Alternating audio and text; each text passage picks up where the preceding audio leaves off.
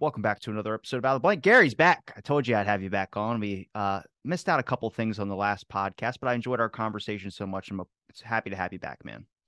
Thank you very much. I uh, I went through the the first uh, hour and a half or whatever we did, and trying to remember if I had talked about New Orleans, and all I did was make uh, uh, comments that I'd get to talking about it, and I never did. So usually happens in the Kennedy assassination. We end up talking about one thing and it dives you into a whole bunch. But before we get to New Orleans, I wanted to ask you a question. What do you think about in this new bill that Larry Schnapf and everybody's going after, um, trying to get passed? Do you think about making everything JFK related material wise public domain? I've noticed it a lot about people that claim the rights and own the rights to certain photographs and footage, even if you want to believe the sixth floor museum where they say they own the Zapruder film, which I'm pretty sure is public domain. Um, I've just noticed that talking to a lot of filmmakers, Randy Benson, Joe Green, they always talk about, oh, we got threatened to be sued by them. And I go, doesn't that stop somebody from making something? You know, how much potential out of all the material JFK related um, that has been put out, that has been gathered together and made into a film, a book, or anything like that, how much of material has been limited because of the fear of being sued or gatekeeping on certain documents and certain photographs that I've seen published well over a dozen times in all other various sources? Yeah, I, that's a great question. I hadn't really thought it through as far as you describe it. Um, I uh, I've spent time on JFK facts with uh, who's the who's the investigator? He's Jefferson from Minneapolis. Yeah, we met I don't know a few years ago in Minneapolis to talk about um, some of my research, and so I follow him a little bit, and uh, I don't know that he's the type that has uh, tried tried to control any of the information, even though he's got his website JFK Facts that now that I think of it, you'd you'd think would be a place where he would copyright stuff, but I just haven't noticed. He seems to be so prolific and uh, on top of things that uh, I don't I don't lose any confidence in his his take on material uh, that is being uh, monopolized by some other researchers. I, I tell you the truth, I don't know who they are, but it doesn't surprise me, I guess, because I mean, well, he's more of an independent researcher. I meant more about the establishment, Sixth Floor Museum, other things that necessarily get materials donated to them or they buy materials. I mean, I got a letter sending about using footage in a podcast episode and the guy's like it's $15 a second. And i was like what? And i was like for educational purposes? And it's like yeah educational purposes. And i was like oh and they're like it's a flat fee for using the footage that what you did use. It's flat fee for us finding that and saying $500 and i was like what are we talking about here? Like this is nuts. And it's I, that's my big concern that i started to notice. I had to ask a couple of researchers about it. i don't think researchers are the problem. I think it's um some of the institutions or museums that claim that they own that material. Yeah, I mean, I had interactions with Gary Mack before he passed away, starting, I don't know, 20 years ago. And, uh, you know, I think he would he would monitor forums and then he'd send you a private email saying no you're wrong about this you know you shouldn't be thinking this way. And uh, it just seemed very intrusive and so maybe that's par for the course for the sixth floor museum to be kind of a corner of the market. I mean i've been interviewed by them in their uh, oral history uh, process and uh, i just hope that they aren't charging people to look at all those uh, I, I, for one thing, you pretty much at this point have to go in to the bookstore on the first floor of the museum to get access. Uh, I'd be surprised if they're, you know, limiting access, but uh, who knows at this point. I, well, even the Mary Ferrell site does it too. And I mean, it's I get it. You got to make money. I understand that hundred percent. But also when it's like Mary Ferrell site's like the National Archives when people think about it, like researchers at least. They go like you can find it on Mary. They have good extensive documents, but you get five clicks into documents and you have to make an account with a membership and you have to pay a fee for the membership. Where I'm like, doesn't that limit people from being able to find the information? You think if you're trying to get the public interest in it, and then I, I get if you want to sell a book, that's fine. People are going to either be able to find the information or they're going to want to buy your book and get your take on it. But there's that's a big thing for me when I was on the Mary Ferrell site after like five different document clicks. I was like, wait a minute, I have to pay for a membership? And I don't know, maybe I'm just being anti capitalist here. I, am not saying capitalism, but yeah, capitalism. Yeah. Yeah. Yeah, that's interesting. I, I mean, I have some stuff archived there at ba- where it's based in at Baylor University, I guess. Um, so I should go in there and look and see if they charge me for my own stuff. so, uh, boy, I'll have to think about that question, but I, I don't have a better perspective to give you on it. Um, I just take it from a researcher standpoint. Like you probably understand like how important it is for the public to get the information, especially all the work that you guys, every individual researcher does as well too. I mean, that's interesting that Gary Mack sends people an email about things that they might have gotten wrong. I consider that more respectful because half the time you on those education forums, it's just people back and forth spouting off like speeches about another person's work, and it's like, well, where's the correction on it? You know what I mean? Right. Right. Yeah. Well, um, I can start talking about New Orleans here. Yeah. Um, in, I believe it was the 88. Um, I went to a teachers convention in New Orleans at the Superdome and stayed in the Marriott on Canal Street. So that was my first time in New Orleans. And uh,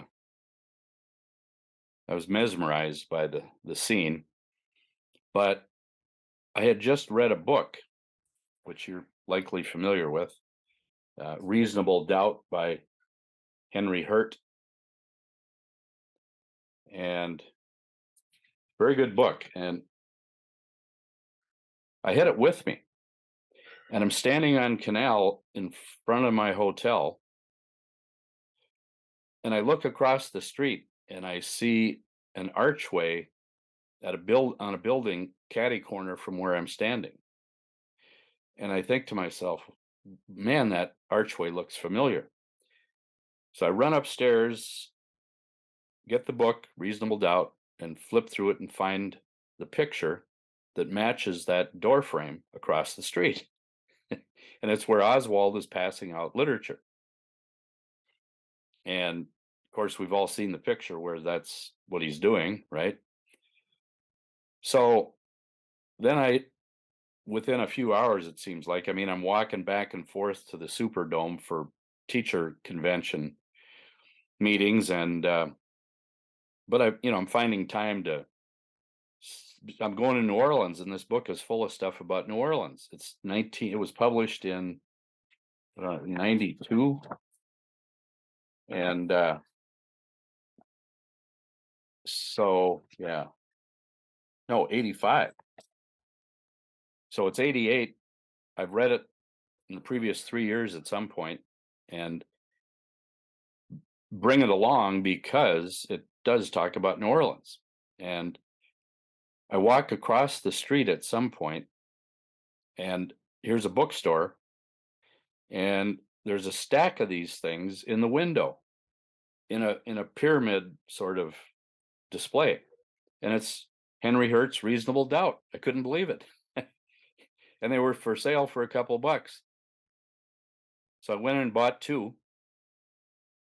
And I figure out where the Crescent City garage is, where Oswald supposedly hung out at uh, Adrian Alba, A L B A, his uh, parking garage. It was a two story uh, affair, and he owned it.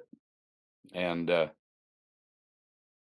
so the next day, it must have been I, I walked down there with the book, hoping to find him there. It's his son that's in the, the office where you pay your parking fee and so on. And I said, uh, "So where's your dad?" Well, he's he's at home.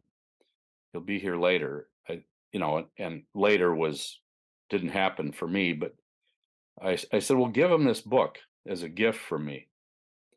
And uh, his son had never seen the book, heard of it. And I got back from New Orleans and I called him, and a couple different times, which I've got recorded, uh, we discussed the fact that he had gotten the book from his son. And then he went into detail and verified a lot of the stuff that's in the book. And, you know, I've been back to New Orleans lots of times since 88, since my son was living down there for 10 years until a year ago. And I'd always return to the site where it, it kind of really took off with my interest in Oswald in New Orleans. And they've, when I went in to the office part of the ramp in 88, it was just as it was in 1963 his son was very proud of the fact that they had preserved what it looked like uh, 25 years earlier. I mean, they had a sense of history that the dad was involved in, Adrian. And uh, there were even, I swear, there were even gun magazines on the end table sitting next to the chair that Oswald would come in and sit on and look at the magazines. The pop machine that he would use during his break was still there. And uh, when you go back now, it's been a, a year or so since I've been there, but the whole thing is boarded up. The ramp is gone, but they saw fit to preserve the part of the ramp that was the office. I'd say 20 by 20. All the windows are boarded up. I don't know if every bit of paraphernalia from the pop machine to the gun magazines are inside or if they've put those away for safekeeping someplace. And I, I, I think I tried to call his son in the last few years to ask him, is is this boarded up because you're trying to, you know, get some support to make it a historic site or what? So maybe I'll still find that out. But um, when I'm talking to Adrian during these phone calls, he tells me that uh, Oswald would come over during his break and uh, he was working at Reily Coffee, right? Which was an anti Castro operation. At least the owners were involved, the Reilys involved in anticastro activity. And so here's Oswald working there as an uh, oil oiler of coffee grinding machines is what I understand. So anyway, he, he comes over and he sits down and thumbs through the uh, magazines. And Alba was a, a, a, gun collector himself, so that's why he had the guns gun magazines there. And uh, he described one day Oswald was headed back to work and the the street right there was really narrow, like a lot of the older French Quarter streets are. And uh, he said, all of a sudden, this I want to say yellow or chartreuse Studebaker, he said, pulled up eh, alongside Oswald as he's walking to his business right next door. And um, Alba says, I recognize the car it was part of the federal building um, offices of naval intelligence, CIA, and other government agencies in the federal building right across the street. There's a big plaza. Um, but he said that he recognized the car because the, sec- the Secret Service kept their cars in his parking ramp.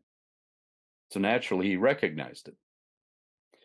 Oswald leans over and Alba describes how whoever's driving hands him an envelope that Oswald puts under his t shirt and walks on to Reily Coffee. Now, Alba was interviewed by the Warren Commission, so I believe that's in, in his testimony. I mean, he wasn't telling me that for the first time. Um, and so that that I had I'd known about that I think from this book Reasonable Doubt by Henry Hurt. So I was just looking for more verification from Alba. And uh, of course, by that time, he had, I assume he had looked at the book that his son gave him through me, from me. And uh, he hadn't been aware of the book at all, which at that point in 85 was the most detailed description of his experience with Oswald. And so we continued to talk and you know he said uh, things like have you ever ever hunted squirrel i said well once and he says well you know how it is using he called it kentucky windage to get a target back into the sights after you shoot once so you got this this uh, kickback and so now you got to reacquire the target, whether you use an iron sights or a scope. Probably tougher in a scope. He says, uh, you know, what he's saying is it's very difficult to do that. And so here's Oswald trying to get these three shots off in seven seconds or whatever it is. And uh, Alba just didn't think that was doable. He said, on top of that, when they handed the gun to me sitting on the Warren Commission stand, now apparently he that implies that he actually went someplace almost sounds like a courtroom where they handed him the Mannlicher Carcano. And he said, I grabbed it and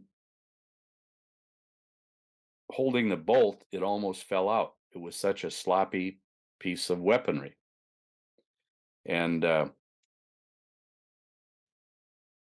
he said the reason I recognized it is Oswald had brought that gun into the parking office, Crescent City Garage.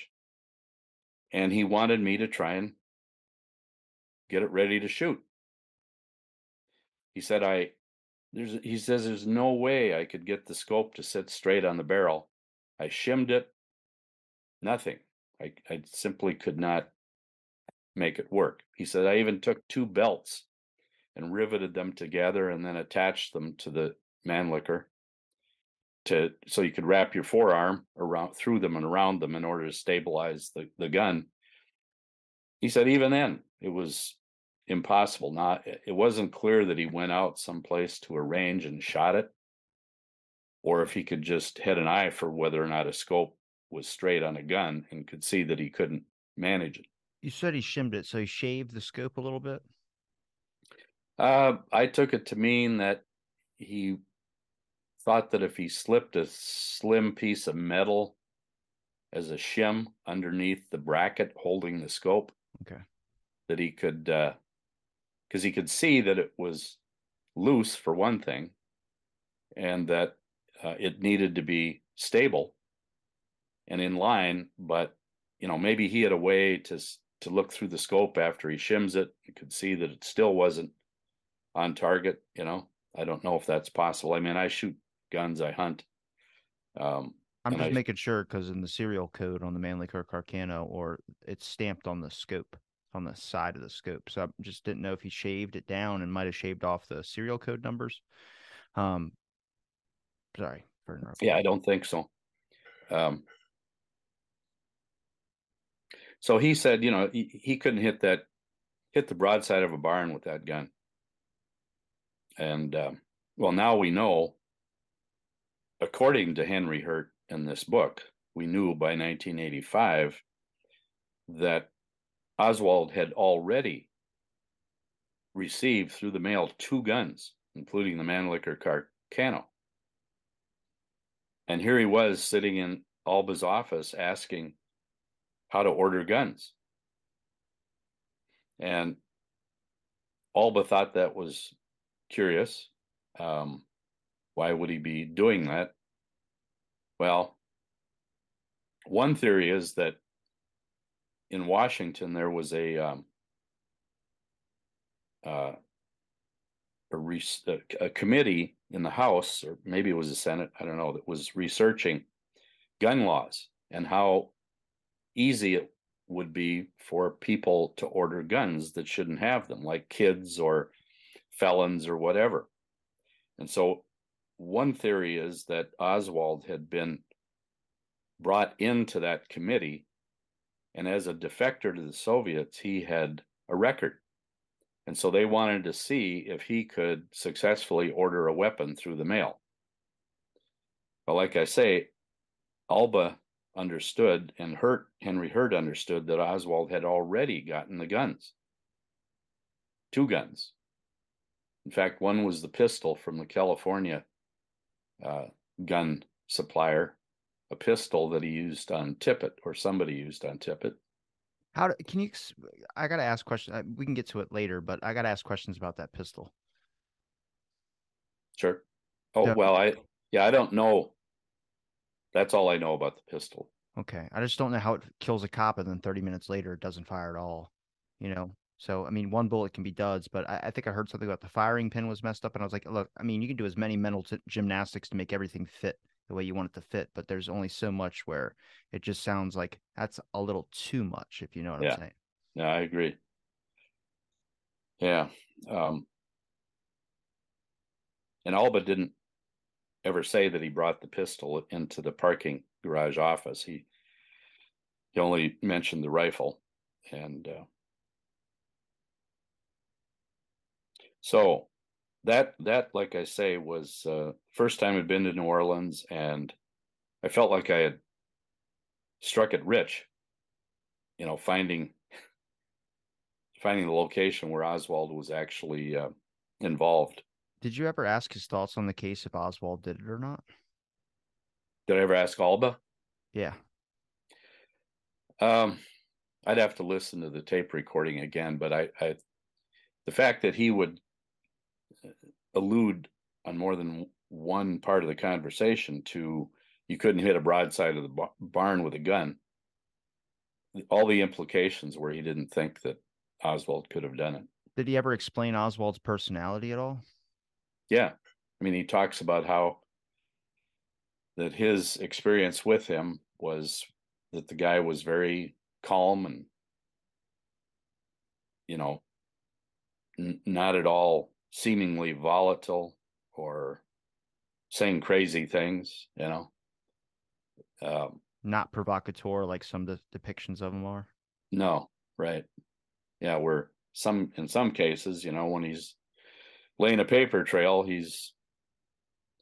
I mean, I, Alba didn't indicate that he ever even talked positively about Russia, like a lot of experiences are uh, described. So he didn't have any animosity toward him. He never said, you know, that SOB killing our president and here I was helping him. You know, it was never that kind of description of their interaction. So now the the boss who owned the coffee shop was an anti-communist. Yeah, Reily, the Reily family were part of the New Orleans right wing. That uh, you know, some you know, I'm sure there's somebody that's tied them into. Um, see, Banister's office was was a couple blocks away. Guy Banister. Yeah. And so it's kind of a nest of right wing fascism. Yeah. Well, it's interesting to me the scenario where he's handing out flyers is because I don't know if you've ever heard Reagan's quote before, Reagan quotes saying that the difference or uh, uh, a communist is someone who reads Marxan and Marx and Lenin. An anti-communist is someone who understands Marx and Lenin. So you, it's a quote from Reagan, but if you take on to what he's describing himself as in the interview process of Marxism and the defini- definitions between communism and Marxism and why there's a difference between those two on television, you start going. I mean, if you got a communist work or oil in your machines and it's an anti-communist establishment that family is. I just think like it just seems like uh, the whole scenario's strange to me. He's waving at cameras handing out like he's trying to be caught. Not really in an aspect of like i think he's just a provocateur is that that whole instance. I think that was a bigger thing and I know that's obviously speculation on my part, but there's just a lot about it that doesn't make sense. I mean, the they had filming this on the street. If it was a giant scenario for New Orleans, if most of New Orleans was right wing, I could see it. But then at the same time, getting punched in the face and then going to a police station and then asking to see an FBI agent is suspicious in its own, especially if you're doing the communist action. The last thing you'd want to do is ask your government for help or any agents for help. Yeah, right. Well, John Armstrong would talk in terms of one is Harvey and one is Lee, you know, and they're doing this this uh, mismatching and trying to confuse the the paper trail um, for any future investigators. That's an interesting way to talk about it. Um, well, what did you think about him handing out leaflets? Well, it's just, um, I guess my sense is that it's it's too obvious, uh, too provocative, a good way to get punched on the street corner, a busy street corner in Canal Street. Um, but you know, even even then, um, you know, he knew who he was dealing with. He probably you know, had enough security around him so that he didn't have to worry about really getting beat up. I mean, sure, people were going to get in his face, but you know, he he he was experienced at 23. He knew what uh, what he was involved in. Do you ever find out why the Secret Service handed him an envelope? No, no, I. Um, that's that was that, Secret Service. Yeah, that's the only mention I've seen of it and that's from Alba. And he to- told me that, you know, as kind of the takeaway from his experience that another reason why he didn't think Oswald was a loner, there he is. And I mean, the fact that Alba's recognition of the car as being uh, SS was uh, the kind of the clincher for him. So I don't know. Hmm. Now, when it comes to you mentioned Gary Schooner. Schoener. Schoener. I uh, that's a name I think we didn't get to in the last conversation either. Yeah, S C H O E N E R, and he's still here. I mean, I talked to him. He's alive. Oh yeah. Will you do a podcast? Well, see, that's why I asked you if you had heard of, of him because I told him I was going to would he be interested? And he said he would be. Ooh. And so I assume maybe a connection had been made, but yeah. Well, we'll, you know, do, we'll talk about that off air. We'll, yeah. we'll talk about that connection part. We'll try and set that up off air. But tell me about him first, so I can get to know who he is. Well, like I say, he was a student at Cornell uh, in in must have been sixty seven, and Mark Lane came to Cornell to speak, and Schoener attended the lecture and uh, was off and running because he was so impressed by Mark Lane's research at that point. Well, then he subsequent, I think he comes to Minneapolis to get a PhD. Um, some people would say that's you know there's no other reason to go to Minneapolis. Well, I tend to disagree, but just because we've had 78 inches of snow doesn't mean there's no reason to come here. but he gets here and he gets a call from from somebody in New Orleans that uh, somehow knows of his interest and they bring him on board because there are things in Minneapolis that Garrison is interested in and so now they've got somebody in the backyard and um, Schoener becomes kind of an expert on some of the characters that might be tied in. Uh, you know, the mafia, the Twin Cities mafia is kind of invisible compared to other mafias, but believe me, I've met them. They're real. And uh, it's uh, they've uh, to some extent they've gone legit, right? So they're to the average person, you don't realize that all their real estate dealings are actually a part of laundering drug money. Yeah. And so there's, oh, I mean, for example, um, there's a guy named Gary Capone who's a grandnephew of Al Capone.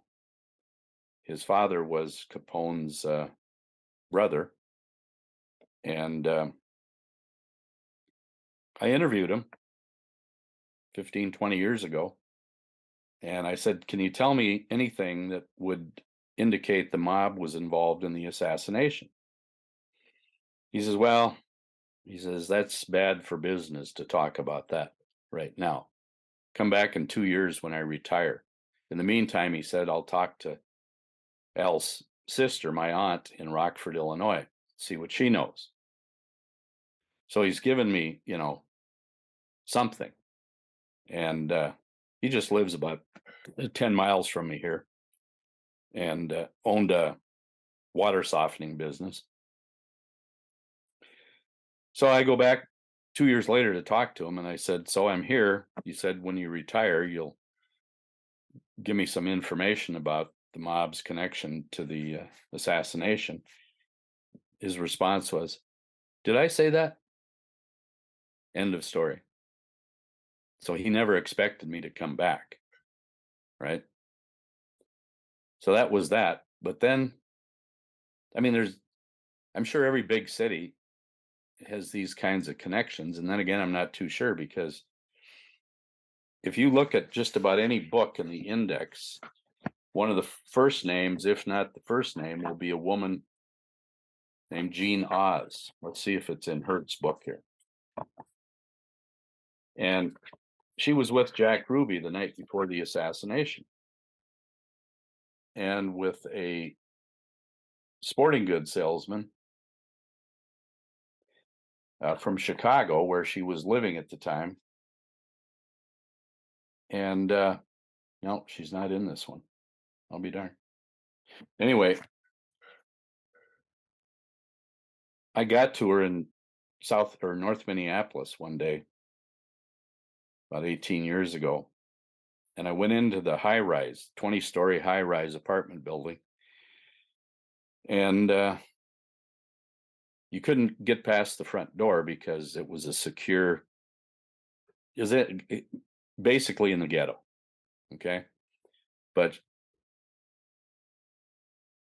I called her on the house phone from that lobby. I couldn't get any further into the larger lobby. There was actually a security person sitting there. And she answered the phone, and I said, uh, Ms. Oz, can you tell me anything about that night in Dallas at the Cabana Motel when you were with Jack Ruby and Jack Lawrence?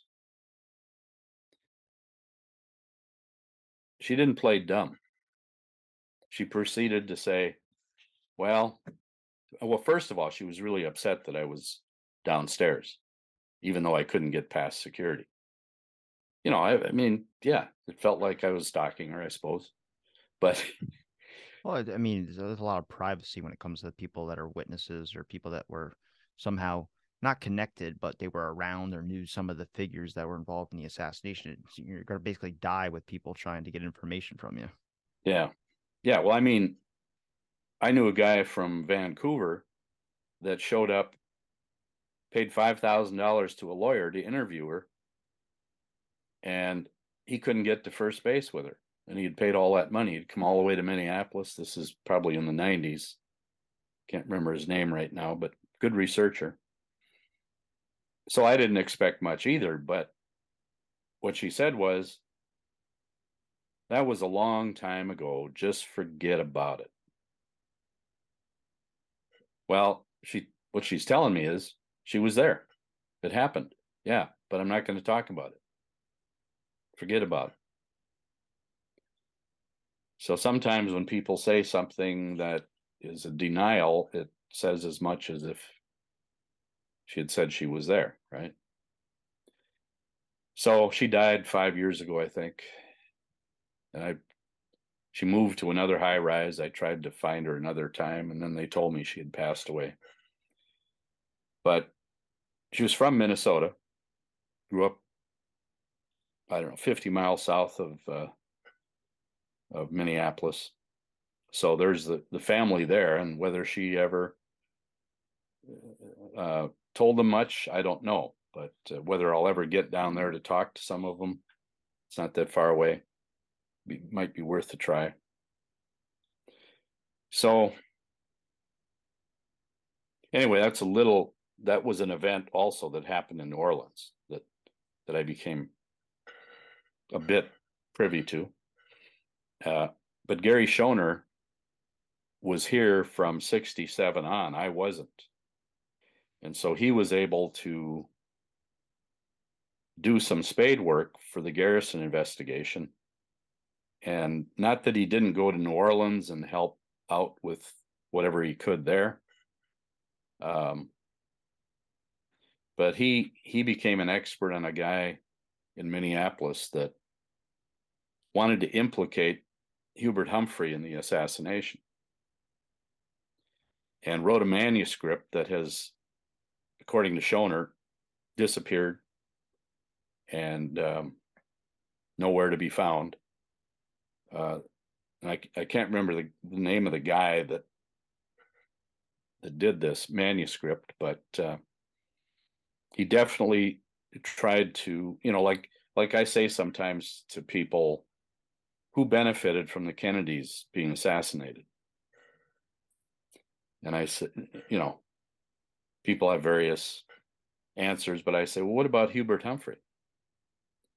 Johnson doesn't appoint a uh, a vice president till August of 64 before the convention. And it's Humphrey. Now, Humphrey had a machine in Minnesota that got him elected.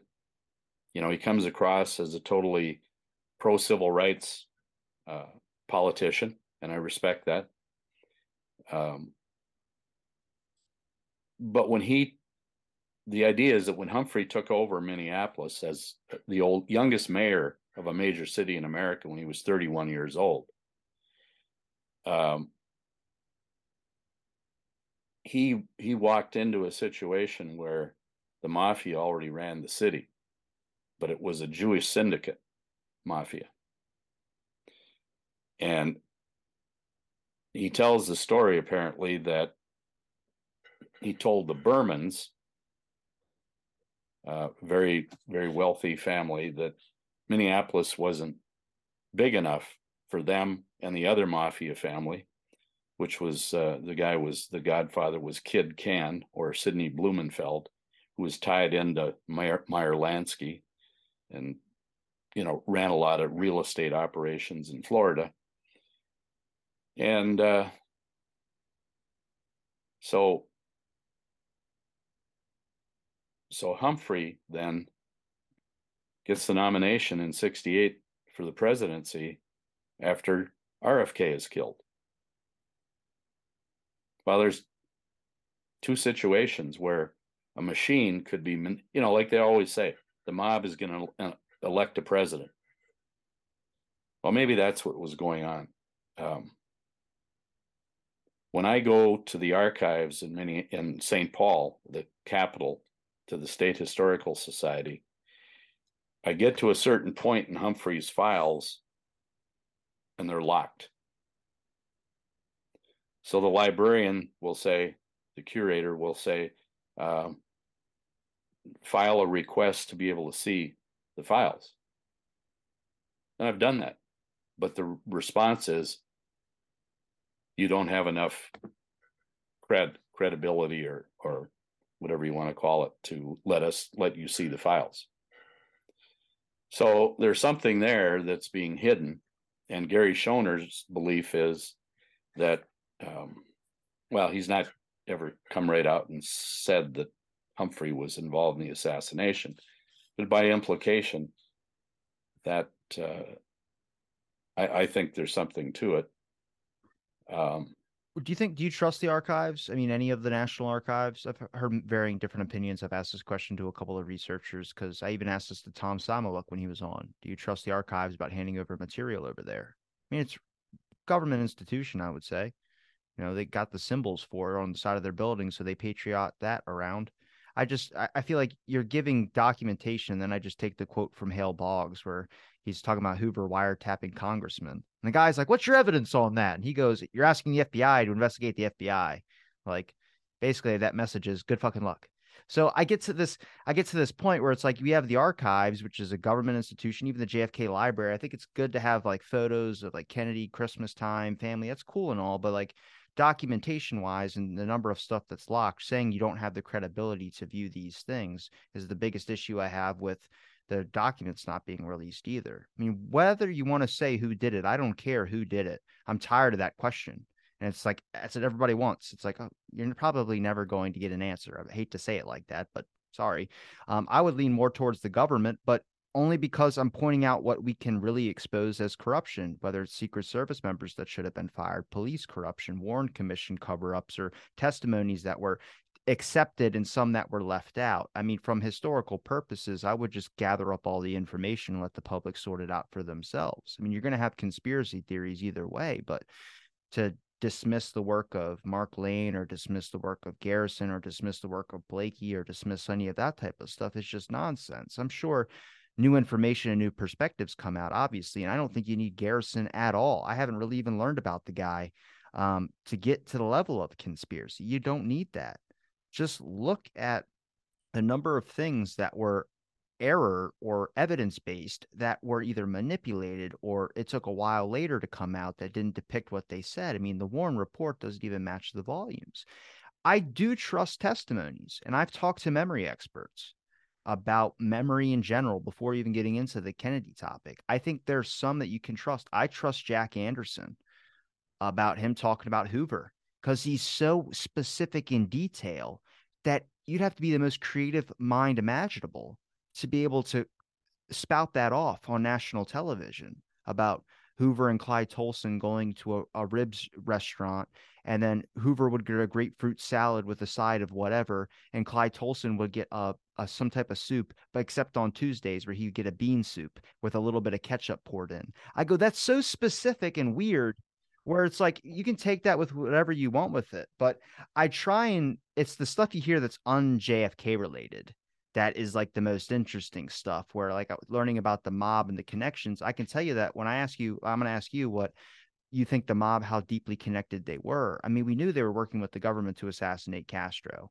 Those accounts on how many attempts there were speculated or i don't know i've only seen a total of probably 20 i haven't seen the 634 but you'd have to buy fabian escalante's book to get that. But i can tell you through looking into hollywood the mob influenced hollywood and so did the fbi Hoover was looking for communists and, and homosexuals and all these things, and the mob was influencing at them. I think even Sammy the Bull is a mobster, has a podcast where he talks about getting uh, Steven Seagal to make films for him, you know, for the mob because he was trying to get in with the mob at some point. That's coming from Sammy the Bull. But there's a lot of mob influence that I've learned from Hollywood historians and kind of like the darker side of Hollywood and Paramount Studios or Paramount Pictures.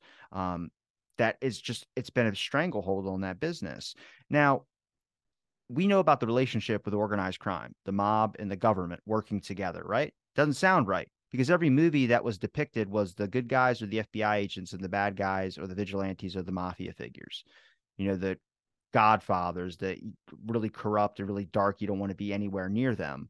Well, that was on purpose. And then you actually look at events that happen in history and you start to realize that the police force had some connections with the mob, whether it was corruption, anything like that and then you kind of realize they painted a picture a narrative to paint in your head and that's like then you find out that the truth is that they actually are pretty connected in a lot of ways and then you get to the point of hoover never acknowledging the mob him calling it a state problem or you can believe the mafia figures and i've seen the pictures of him in a dress and all these other things i don't know but I would put weight into it for the mob killing RFK and then the government covering it up. Either way, you don't need to say who or why. You just look at who did it you don't anybody you can say, pick a name but then look at what follows after. Look at the manipulation. Look at everything that was covered up. Look at the evidence that was lost. Look at all this. This is a major historical event that has the most crappy recorded history. And when i say crappy i mean it's because it's so recorded that you don't have a fucking answer. I hate to put it like that but it's so frustrating. And I'm I'm kind of speaking like to the public in this matter of things when I do so many of these episodes is that everyone has their own individual theory and that's fine. But there's also like a real account of like documentation we no longer have because it was destroyed it was lost it was in someone's basement who still hasn't come forward. It's all these types of situations that gets a little bit difficult when you start hearing that they still have documents yet to be released and they say it's national security. Please define your terms that's it that's all i'm asking it's not a big ask you know? Very good. Yeah i mean i don't trust the national archives um, i mean like i said we talked before i was there and I open up the boxes for the day I saw Kennedy in 63, September 25, and one piece of paper says withdrawn for national security reasons. So I say to the curator, mean? Yeah. So I say to the curator, uh, explain this. Well, file a FOIA, you know, and then you hear that the curators are are part of the problem or at least not all of them, but there's they've been infiltrated by CIA assets, and so they aren't ever going to give you what is missing. That kind of thing, and but the same thing go even in the 22 released. I have a document. I'm pretty sure I sent it to you, and I sent it to many other people as well too about a person receiving a polio inoculation. As she's receiving the polio inoculation, the doctor says this will make you forget everything, even getting the shot, because she overheard some people in the Central Intelligence Agency talk about Kennedy was bad for this country and he had to be dealt with within the next five years. Did I send you that? I don't recognize it. I'll pull it up. Yeah, it, it's that's in the 22 release, and I don't know what the hell to do with it. I can't explain it. I can just show it to you and be like, look at this, what I found. And then I can even laminate it and put it on my wall if I want. But there's nothing to do with it. It doesn't make sense. It's like when I spoke to Blakey and I asked him a lot of these documents JM Wave related. And that was three months before the release or two months before the release. Next thing you know, the release happens and you got 60 pages with 100 documents or 50 documents on each page talking about JM Wave. So I don't know why that's there. I don't know why when I talked to David Montague, he told me he couldn't talk about the Lee Harvey Oswald interview at the mental institution. I mean, is that still being withheld? Is that I, I clicked on the file on the Mary Ferrell site and it gives me an error page. Oh, so. yeah. I mean, um, when the when the latest stuff came out, I thought, well, it's a good time to try to track the conservation tour material that was withdrawn for national security reasons, and so I I sent the request to uh, the National Archives, and they they said, well, we don't see anything here. So go to the Kennedy Library in Boston. So I did that, and they said, no, nah, we don't have anything about the conservation tour. Well, you know, it's a major uh, 10 city six day visit that Kennedy went on. And so then I go back to the National Archives and I say to the guy, initial guy that I talked to, they don't have anything in Boston. So what else can you tell me? He says, well, I'll send it up to my manager. That's going on two months ago. You know, and, and it, the lesson I've learned is whether it was Gary Capone or other people I've interviewed that don't think you're ever going to come back. And so they give you a limited hangout. And then you come back and they deny they ever said it. And so, um, in the case of curators, whether it be in St. Paul, Minnesota, protecting the senator's records of the governor. I mean, get this. This is how prolific their their control is. I'm with Jesse Ventura about four years ago. Long story as to how we ended. Pardon? Why does that name sound familiar? Jesse Ventura. Yeah. Governor of New York, governor of Minnesota. Oh, okay. That won the. You know, he ran as an independent, and and won. He was that professional wrestler. That's that, okay. Now yeah. I know you're talking about. Yeah, yeah. So there I am in a hotel room in St. Paul. I was rolling it back in my head like, I don't know, fucking governor. like, what? And then I realized, okay, it's the wrestler. Yeah. So at that point he wanted to talk about in in the hotel room his wife was there and she was with somebody else and so we were off in a side room in the suite wasn't his hotel room but at any rate um he i said is it true that what your son told me about you having to be dealing with a, a gatekeeper as governor of minnesota that was cia he says, Yeah. He says, The first person I met when I entered the governorship in Minnesota is a CIA gatekeeper. And he's the last person I shook hands with when I left as governor. He said, I was so glad I didn't win a second time to have to put up with that, you know, censorship, watching me because I'm off the rails. And he's all about conspiracy and the assassination. You know, he's is he uh, really? Oh yeah. Is he open yeah, to you, talking about it? Well, if you, I, I have to believe he would. I mean, he talks about it all over the place. Give him a phone call. Yeah, I don't see it. In order for me to get to him, I had to go to a book signing at the Mall of America. And I didn't buy the book, I just got in line. And I went through the line and I got to him and I said, um, "Can you be at a at a book talk in St. Paul at this bookstore?" And he said, "Yeah, I'll try to be there." Well, it was a book talk by Judyth Vary Baker, me and Lee, et cetera, et cetera. So he's pretty close to her. And he showed up. And um,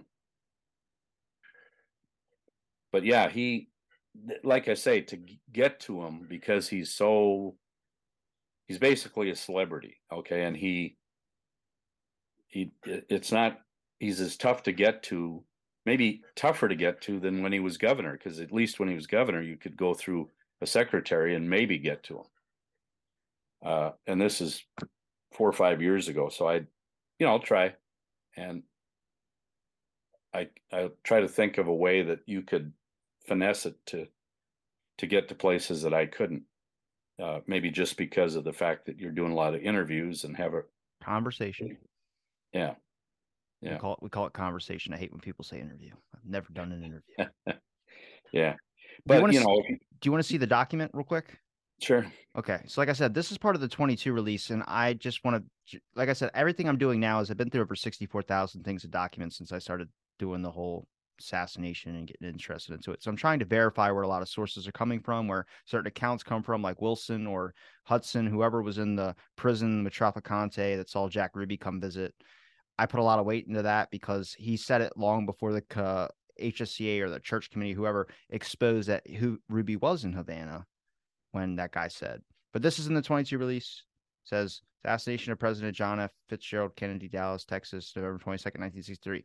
The part right here is the interesting part, which is during the week of March 21st, 1961, after returning from lunch, she overheard a conversation between blank and possibly blank uh, employees of the Central Intelligence Agency, which took place in the Central Intelligence Agency office located on the second floor of blank. She stated that she does not recall who was talking, but that the conversation concerned the fact that the president was not doing what was good for the country, especially about Vietnam, and that he had to be done away with within the next five years. She stated that the following this remark, the group noticed that she had returned and the conversation was terminated. This is this this is the weird part. Blank stated that the following Friday she was given U.S. Army orders by Blank uh, the personnel officer to travel to an unrecalled Army medical facility blank for a polio inoculation. She stated that upon arriving at the medical facility, she was injected with some type of drug, which the medical technician later told her was a drug that would make her forget everything. Blank stated that she now recalls that the technician told her that she would even forget getting the shot, and that upon returning to her office, she was questioned about the injection by Blank, and she remembers that she told him that apparently she had received a polio inoculation, but did not recall at all the time of receiving it. So I don't know what to do with that. And just to be fair, because in the world of Warren Commission fans and lone nuts and conspiracy theories, and all sides have problems. Trust me, I'm not picking on one. When you use a statement like that, that is a that is that is her recollection. So that is one person's recollection. It is very specific, but not specific enough to where I put it like this is 100% true. What I make it to be 100% true, or what I think would put it up there to be 100% true, is that she works for the Central Intelligence Agency if she's in their building in the lunchroom. So you have everything to lose your pension, anything like that, unless they had i mean they had the sense to put it in a document to talk about it but her even saying those words and jumping out if it wasn't true at all is going to cost you your job. It's going to cost you everything. So i put that on the front. So I can get like obviously going through documents. There's sometimes I'm like reading stuff and then it, it, can get you down a rabbit hole and someone can kind of push you back into. And I think that can happen with like Garrison. I think that can happen with Mark Lane. But a lot of the stuff that they did talk about has been verified and has came out to be true and proof with documentation. Now there might be specific details that people can nitpick and say all this that's like the whole purpose there is on that basis of a conclusion if you look at the warren commission it was a crappy investigation I don't I know there's people that apologize for whether you want to say they were time pressure or anything like that, but then look at the later investigations. At least the history books could talk about the HSCA, which they don't do. I mean, they can talk about plenty that the research community has proven to give a better picture uh, than what we know in 63. It's not a big ask, and that's not a big conspiracy. That's not saying who or why. It's just saying update. You have other things that came later and things that I think would be. I mean, do you think Garrison's investigation was kind of doomed to fail?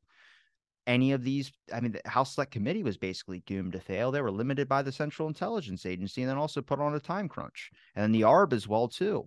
Their job should still be active because of the fact that not all the documents are released. Yeah well of course tunheim i mean he's still a federal judge but he's told me that yes it's still open.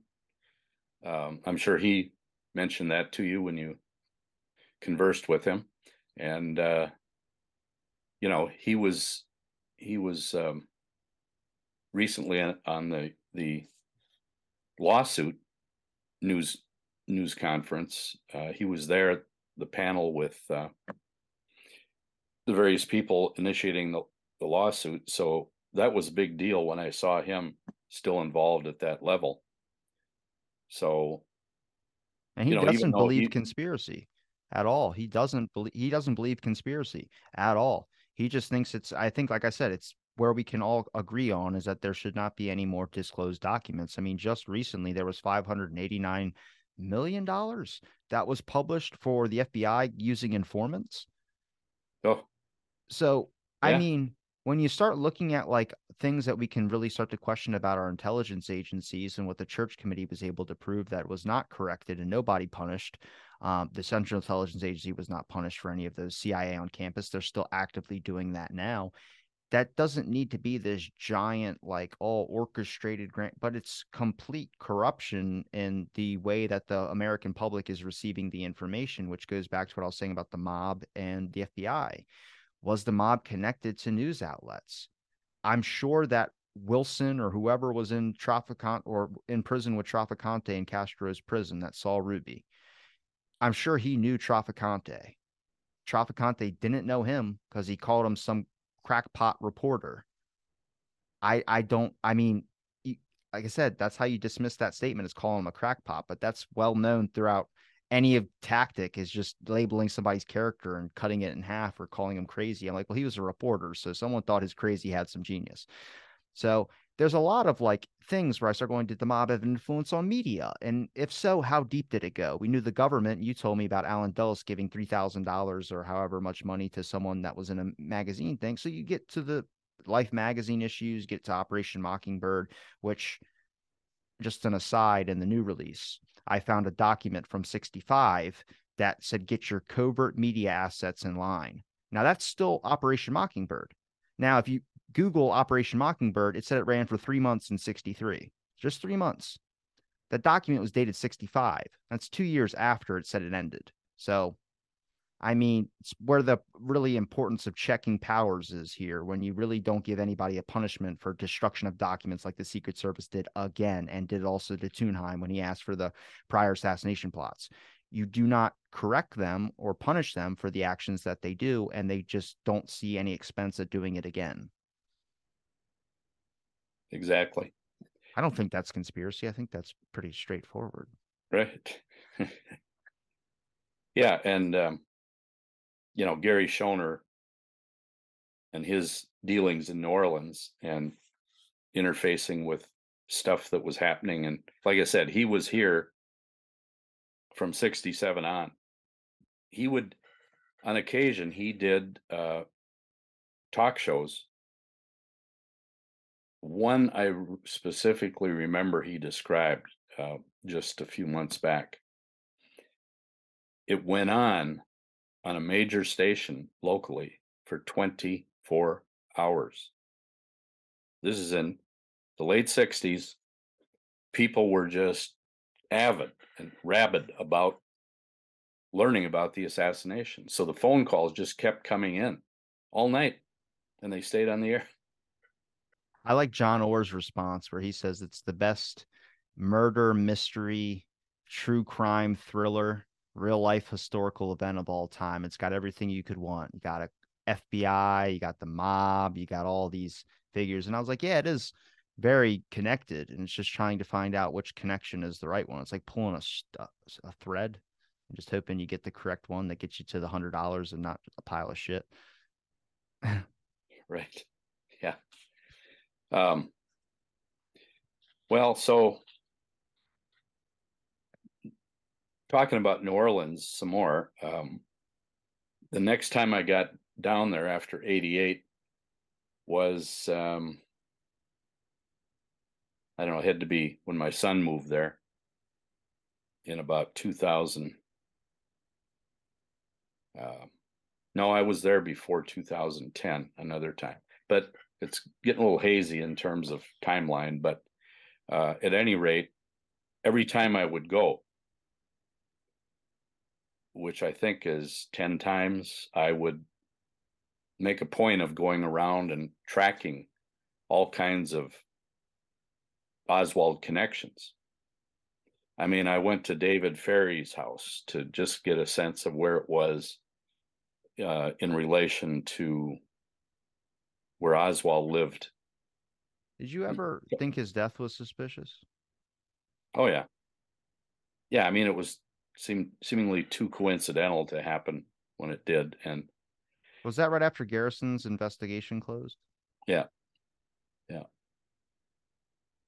And uh you know, I even drove across Pontchartrain on the Long Bridge to go over and see if there was any access to the uh, military base where they were supposedly training the anti-Castro contingents, and uh, you know, obviously I wasn't going to get in through the gate, but it's just, I guess, I learned by laying out a a map and a turf as kind of the context in which a lot of this stuff seemed to take place, and so uh, I go to Judyth Vary Baker's uh, apartment, not far from Oswald's. I go to the, you know, a, a lot of her activity was about places that she and Oswald frequented. Now, I don't know, you know, I'm agnostic pretty much on her her thesis that uh, she was going to run away to Mexico with Oswald, but part of my attempt to understand what she was saying, um, you know, was to navigate all of the physical places. So, for example, Oswald lived on St. Charles or a block off St. Charles. And it was a main main drag there in in New Orleans in the Garden District and that kind of area. And uh, so I found the house because the address was accurate. I got a printer going here for some reason. I don't know if you can hear it, but you'd you'd approach the house, and it was possible the first time I went there to knock on the door, and a lady said, "Come in." And so I go in, my wife and I. I think my son was with me on one occasion, and uh, she gives me a tour of the house. And she said, when I was a kid, I grew up in this building. And there were there were actually three apartments in Oswald's house. There was a real small one in front. There was a uh, a main one, and then a third one. And she said, I can remember we were standing in front of a window looking out into the backyard. And she says, I can remember when I was a kid seeing Oswald in a trench coat walking out to the garbage can and throwing some stuff away. But I also understood that he was going through other people's garbage. Now, was he going through the garbage or was he just putting stuff in somebody else's garbage can like people are known to do?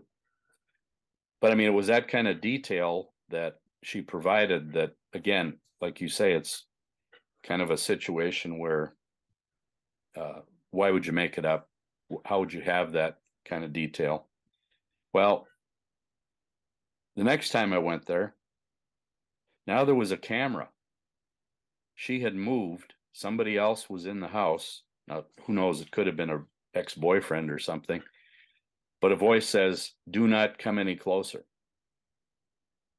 So I didn't. Um, I probably tried to go back another time, but knowing that uh, the cameras were there, was pretty pretty cautious, um, and and didn't make any headway. And then, whoever owned the the uh, apartment, the the shotgun house, one floor, uh, they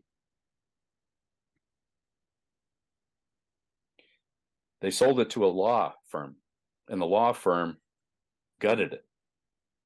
So now it's a remodel. I still have some contact with the two lawyers because one of them, when I went at went in after it was um, uh, remodeled, I was told by the receptionist that the one lawyer was really interested in the assassination, and he made sure that when they gutted it, he left the floor plan as it was when Oswald was there. Hallway down the middle of the shotgun house, and um,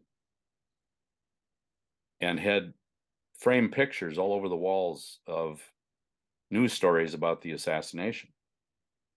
So here was another example of somebody wanting to preserve history and uh, we're open to.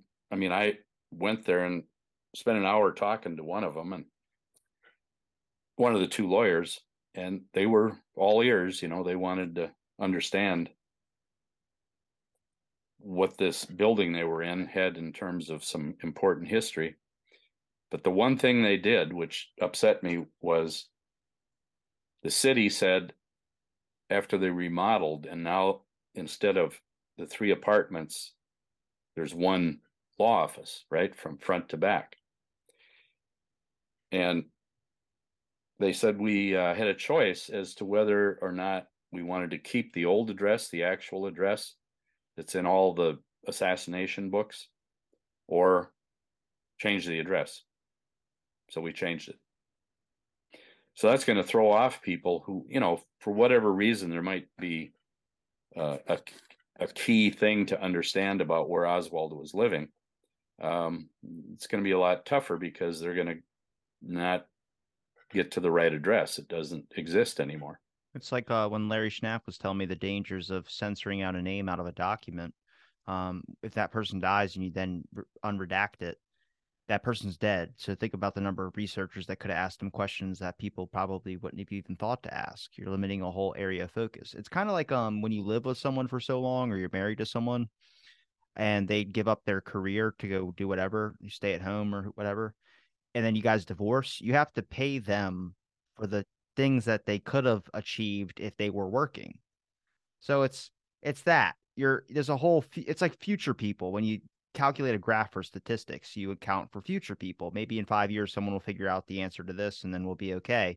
It's a very small bet and you probably shouldn't do it, but it happens a lot. So you get to the future part. All right, bet on how many future researchers could have asked this guy a question while he was alive, but you had his name redacted. I mean, there's an importance in that. And also I stand by um the area when it comes to redactions.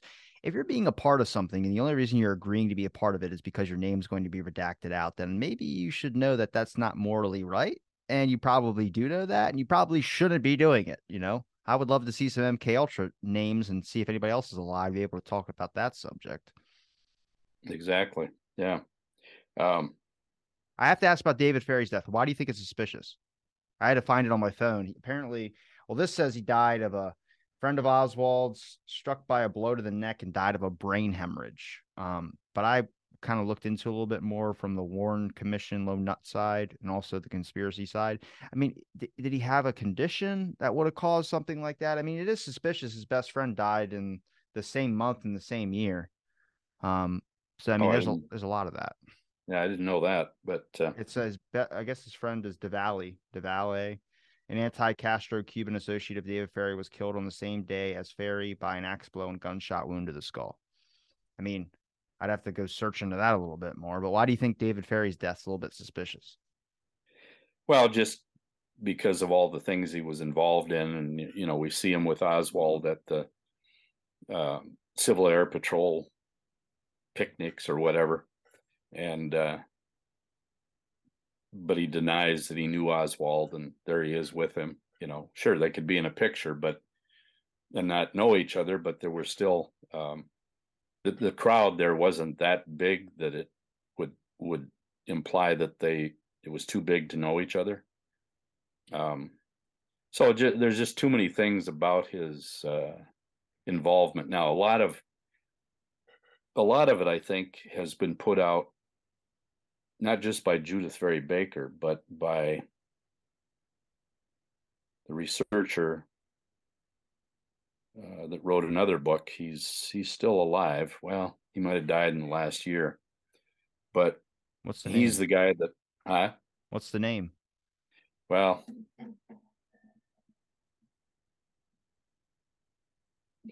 I've I've spent some time with him at conferences. Uh, doesn't come to me right now, but uh, like I, I said, I don't think so. Okay, I'll I'll I'll find that and send it to you because I it's just a matter of finding the book that he wrote. Um, but he put out there a lot of detail about the lady who was uh, actually a orthopedic surgeon but was involved with the supposed research into developing a um, not a vaccine but a injection to kill Castro. And when she died, he talked about the fact that he's sitting with his father, who's a doctor at Tulane. And his doctor mentions that she was found dead the night before, just like a mile away at her apartment. And I've been to the apartment to get a sense of what that looks like. She had an apartment on the balcony level. But uh, one half of her body was burned. Oh, Mary Sherman. Mary Sherman. Yeah. I know who she is. She's a I yeah, I, I, see people say how is she connected to the assassination on some stuff, but that's one of the biggest suspicious deaths because the official I think death was knife wound to the heart, which was in her autopsy. Yeah, and that uh, she was burglarized, and yet she was found on the bed with half her one half of her body body just incinerated and there's there's a theory that at the uh, National Institute of Health in uh, along the Mississippi and I mean all of these places are within a few miles of each other. So here's this National Institute of Health facility where there's supposedly a particle accelerator that she was using in order to do research. And that was used to create the burns on her body to kill her. Like she was there and somebody intercepted her and um you know. That's judyth baker's um saying that oswald was a delivery person to this place that she worked at and i don't know man I mean, I think she's nice. I had some back and forths with her on some emails on some things just to verify where she gets some of the documentation on stuff from. But I don't know. There's a there's a little bit there where I think it's like some of it's good and some of it's not. There's just some stuff that I don't know. I question, but I'm yeah. like that with everything though. I kind of yeah. There's something. Well, that... with the guy that wrote um, the book about Mary Sherman. but anyway, um, I went to the National Institute of Health and and uh, noticed that you had to have. I mean, it was. Oh, it's Edward. T. Haslam. I was wrong. Right. Right. Bravo yeah. to you. You got me. Can't remember the name, but I. Should, know. if you said the name of the book, I would have. I know what you're talking about, but yeah. Yeah, yeah. Um, and who the hell's Peter? So anyway, there, there, there's a building inside the wall, and I wanted to get a sense of whether or not that could have been a particle accelerator. Well, without getting inside the actual building, I mean, I think I've seen pictures of the inside, but you know, it's a real stretch to uh, actually determine that there was a particle accelerator in this. I mean, National Institute of Health facility, uh, you know, they would have a particle accelerator someplace at a National Institute Institute of Health facility, but it was pretty hard to see how this building that Baker purports to be the place that Mary Sherman was killed is is really there, you know. And I've been there a couple of times. And you can't get through the walls. The walls have even though they're these old brick 150 year old walls, they still have electronic uh, sensors in order to get in. I saw a guy do it that worked there. Um, but at any rate, um, Dr. Mary's monkey is is pretty impressive. Um, it's you know, too I've out talked... there. It's too out there for me. I know a lot, and I could probably look at like a historical event to be able to. I probably would understand it more, but for me, it's like trying to get people to the level of conspiracy is the only thing I'm trying to. Well, not really conspiracy, just really just give them like to understand. Like you can't just roll your eyes at the the topic of you know, conspiracy, especially when it comes to the Kennedy assassination. It's the most damaging thing, especially for the people that put in so many years of work on both sides, whether you're disagreeing on stuff either. I mean, if it's so case solved, then why has it lasted 60 fucking years, you know? Yeah. well, Haslam is impressive, but on occasion he said a couple of things that made me think that he was after a movie contract because it could make a hell of a screenplay. But did he, did he make a movie? Pardon? That's no, I'm, che- I'm about. I was say I was checking if he's making a movie. I was like, hang on. I don't think so, but you'll get shot day one, my friend. yeah, yeah. It's just the idea that uh, you know people can be involved in this and write books and and not admit that they're hoping to have it turned into a movie. Um, but you know if if something is uh, really lucrative and it, it, can't help but cross the minds of even the most uh, legitimate researchers um, i don't know i i don't want to i don't want to implicate anybody in that but he he did say a couple of times to me or you know maybe this will become a movie um maybe that's what judyth baker is after who knows and the more the more provocative the scenario is, the more likely it is to get noticed, right? Yeah, I mean, I, I, don't shame people for making money off this stuff. I just a lot of stuff comes off like really, really. I mean, even if you got a little bit of truth in it, like I'm, I've never seen the JFK film. I've seen Jim's. Um, I watched it hundreds and hundreds of times. I think it's fantastic. But then, like once you're actually researching into some stuff, and there's like a lot of stuff in there, I just feel like there's more conclusive evidence on some other things that you could probably get no questions or anything about. Like, there's not really been an answer to Oswald getting a job at the book depository a month before the route was even published in the newspaper. And then there's also not really, I guess, any criticism when it comes to Kennedy's speeches in Dallas that he could have easily took a shot at, you know, drove to, took the day off work. You decided to take a shot from your work building. It's like shitting where you eat. It's a little bit like weird and then not leaving a note. And people say he did it for the fame, which is like, well, he didn't leave anything. You know, even and even in the PBS documentary, he was asking the two witnesses that stated this that worked there that Oswald came up to us and asked, "Hey, what's everybody looking outside for?" I'm like, like to not seem suspicious that he was going. The, it's a small town. I'm like, for the God's sakes, everyone, the president's coming to town. You're gonna figure it out. You know what I mean? Like, it's just a dumb question to ask. Where is that a made up scenario? I mean, even in I think that same documentary, they were doing the analyzation of the Zapruder film and the guy asked question, goes, looks like the head goes back. And then the guy goes, Well, to the untrained eye, you don't know if Jackie Kennedy just pushed him back. And I go, He just said that. What are we talking about? And like that's how we have theories of like Jackie Kennedy pulling the trigger and then Jack Ruby didn't shoot Oswald. I was like, that's all going too deep into the minutia for me where i'm like can we just stick with like the basic facts which is here's a lot of corruption around that time here's how our government was at that time and then look at the evidence and start going into what was taken or what was left out or what was not omitted or where's the evidence for that where's kennedy's brain? Answer that question that's all. Did robert kennedy take it? I have no freaking clue. Right right. Uh you know talking about the mob whether it's in Minneapolis or New Orleans, opposite ends of the Mississippi is kind of an interesting image. Um, but Carlos Marcello, of course, basically was running New Orleans at the time. And uh, so I went to a restaurant last time I one of the last times I was there, Italian restaurant, and I had heard that Marcello frequented the place. So we go in, we're standing in the waiting room, place is packed.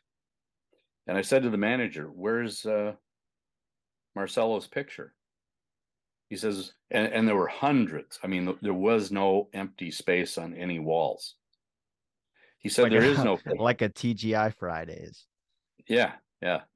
And he said, uh, There is no picture of Marcello. But, and he pointed to within three feet of. I'm sorry. I thought you were about to say, but he pointed and it was Regis. I was like, "What? He's got Regis, but he doesn't have Car- Carlos." Yeah. no, but he points to a picture and he says, "But there's his family." Well, unless you knew his family, you would never discover that that picture was of his family. But he wasn't there. Okay, so we go sit down in our booth or a table, and I pick up the menu, and here's at least five selections on the menu called Marcello this, Marcello that. So here was the menu which memorialized Carlos Marcello. But of the hundreds of pictures in the room, not a single picture of him.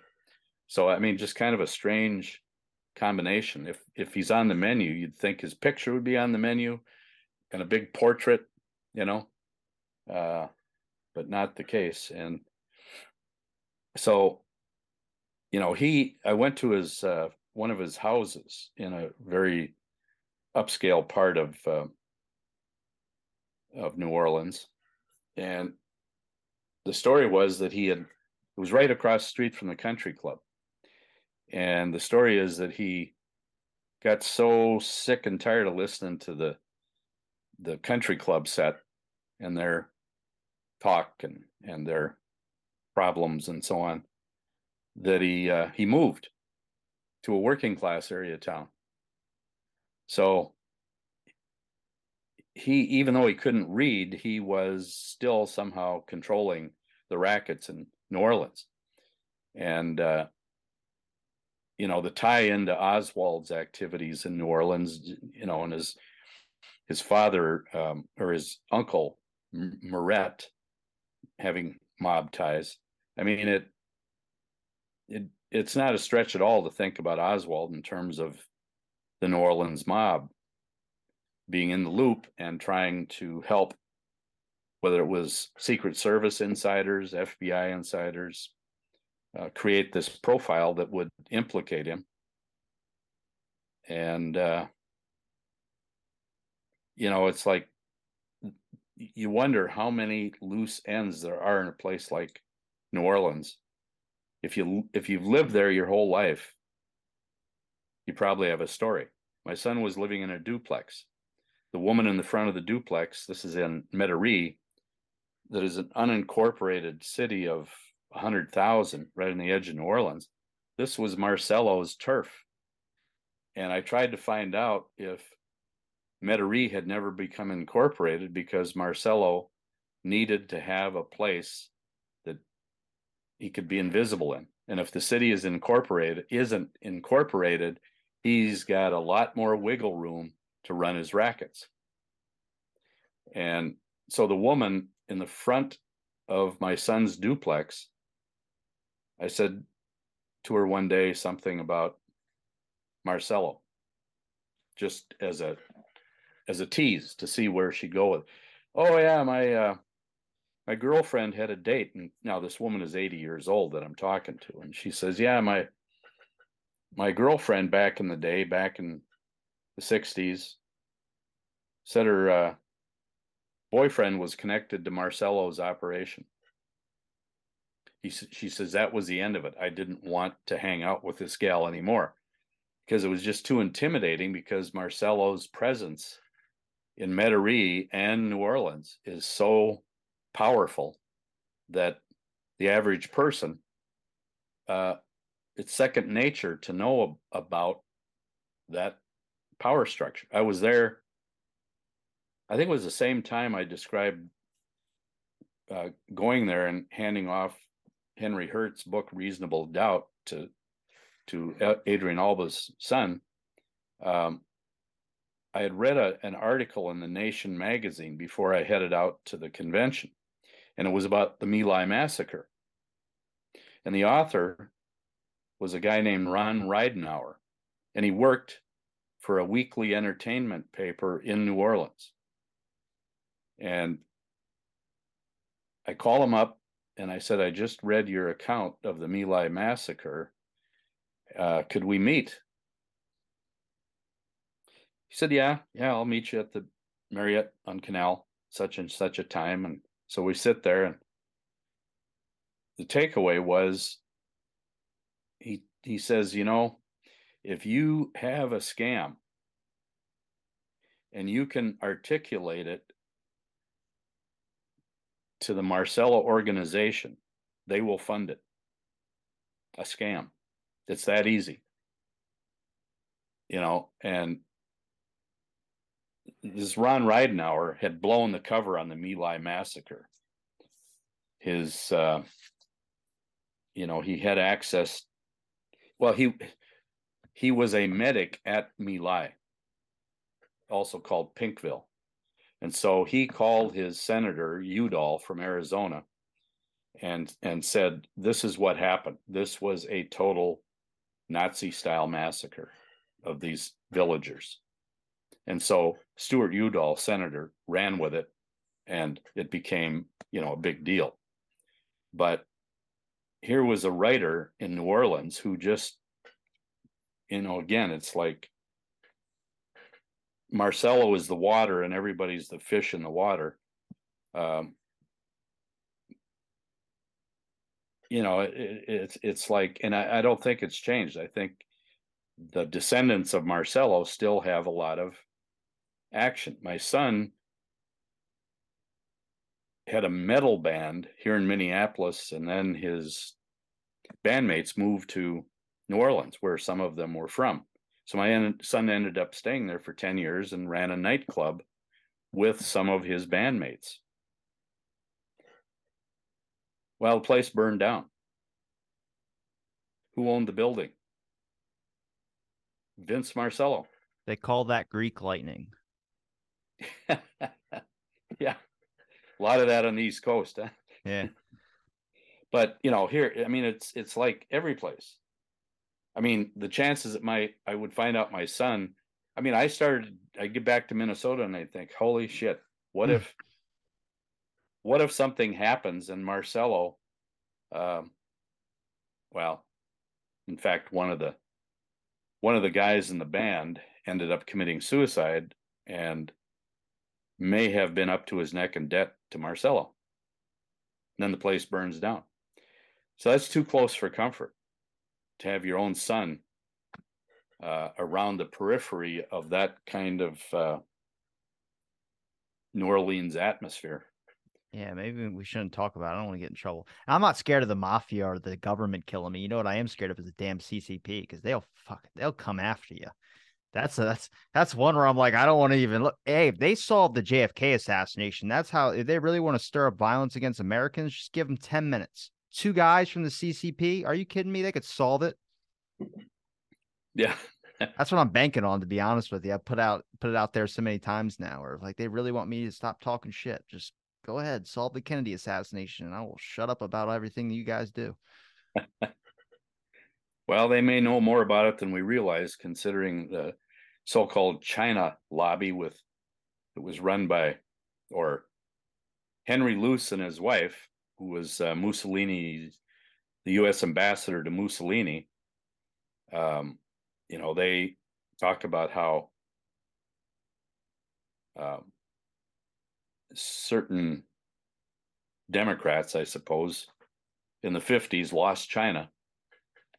And uh, who knows how much the Chinese government has in the archives about Henry Luce and his involvement in uh, Life magazine and the that's a podcast. That's a different podcast. Let's, let's, let's save that for another time. But Gary, you gave me enough of your time, man. I do appreciate you chatting with me again. I always appreciate our conversations, and uh, like I said, I'll get you on again, um, as well too, another time, and uh, hopefully get a panel at some point. I'm planning on putting one of those together.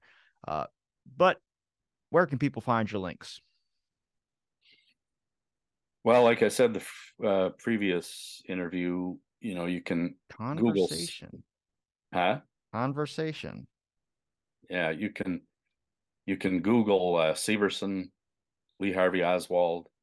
Um, amazingly, stuff comes up that are linked, whether it's to uh, John Armstrong's site or uh, Mary Ferrell at Baylor. Um, I'm going to give a talk in April at Augustana University in Sioux Falls, South Dakota. Um, about the theme is outlaws in the Dakotas, and so I'm going to bring a, a scenario about uh, Oswald and his possible presence in North Dakota, trying to trying to do something illegal. Mm-hmm. so, I mean, that's another story. The the whole Oswald thing in North Dakota that I worked on back in 2000, which seems like a real stretch, but uh, that's another. I'll write that down for the next time. Yeah. Yeah. But I'll I'll put your links all in the description. Gary, it's been a pleasure chatting with you, and thanks for listening to this episode of Out of the Blank Podcast.